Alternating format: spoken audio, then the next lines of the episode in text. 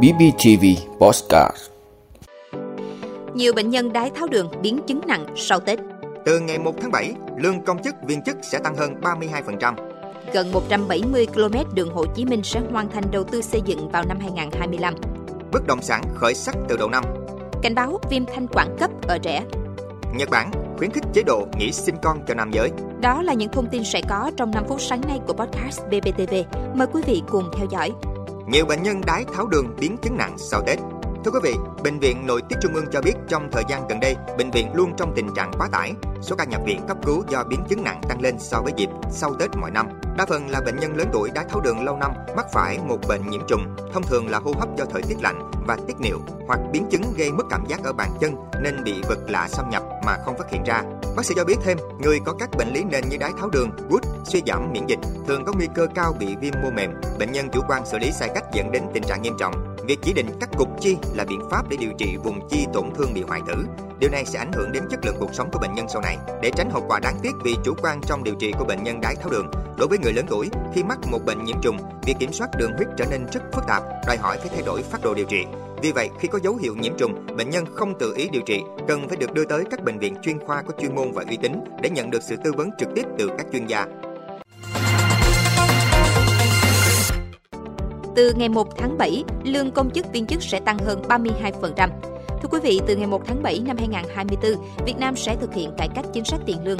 Theo đó, chính sách tiền lương mới mở rộng quan hệ tiền lương từ 1 2,34 10 hiện nay lên 1 2,68 12.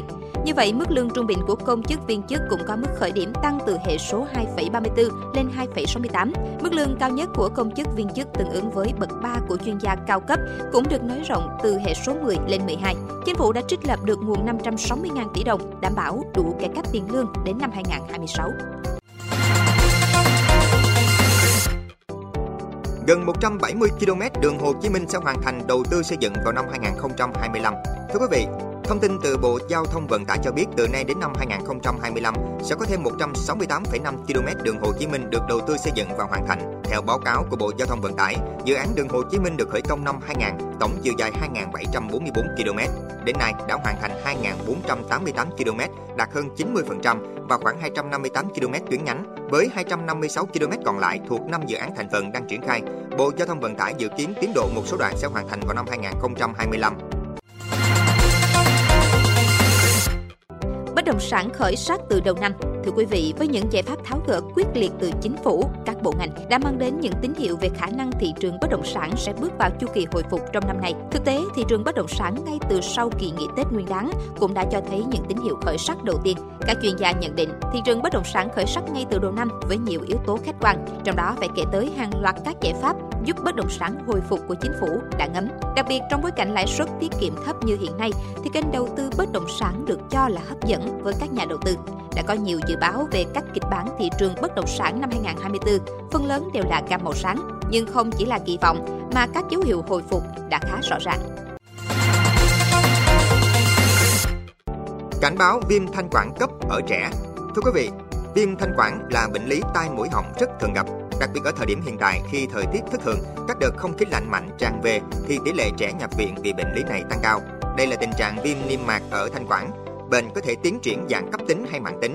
Dựa trên các đặc điểm được chia làm 4 loại: viêm thanh quản thanh môn, viêm thanh quản cò thắt, viêm thanh thiệt và viêm thanh quản bạch cầu. Bác sĩ cho biết trẻ bị viêm thanh quản mức độ nặng thường xuất hiện các triệu chứng như thở rít khi nằm yên, khó thở nặng, kích thích, vật vã, tím tái. Tình trạng lúc này trẻ bị tắc nghẽn hô hấp rất nguy hiểm và cần được nhập viện điều trị. Tùy vào tình trạng mức độ nặng nhẹ của trẻ thì các bác sĩ sẽ có chỉ định điều trị khác nhau.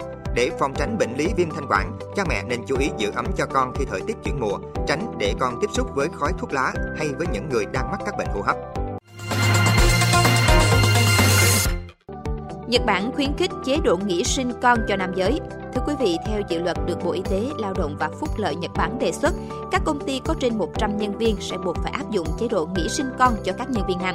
Dự luật sẽ có hiệu lực từ tháng 4 năm 2025 nếu được Quốc hội thông qua. Quy định mới của Nhật Bản nhằm khuyến khích các cặp vợ chồng sinh con cũng như giảm bớt tình trạng bất công đối với phụ nữ, những người thường phải hy sinh công việc và chịu gánh nặng chăm sóc gia đình con cái. Trước đó, Nhật Bản cũng đã yêu cầu các công ty có trên 1.000 nhân viên thực hiện chế độ nghỉ sinh con cho nam giới, ngoài được hưởng 67% lương thông thường, một số công ty lớn còn hỗ trợ tiền mặt lên tới 7.000 đô la Mỹ, thanh toán một lần cho những nhân viên nam nghỉ theo chế độ này. Hiện tỷ lệ sinh con của nhân viên nam tại Nhật Bản là khoảng hơn 17%.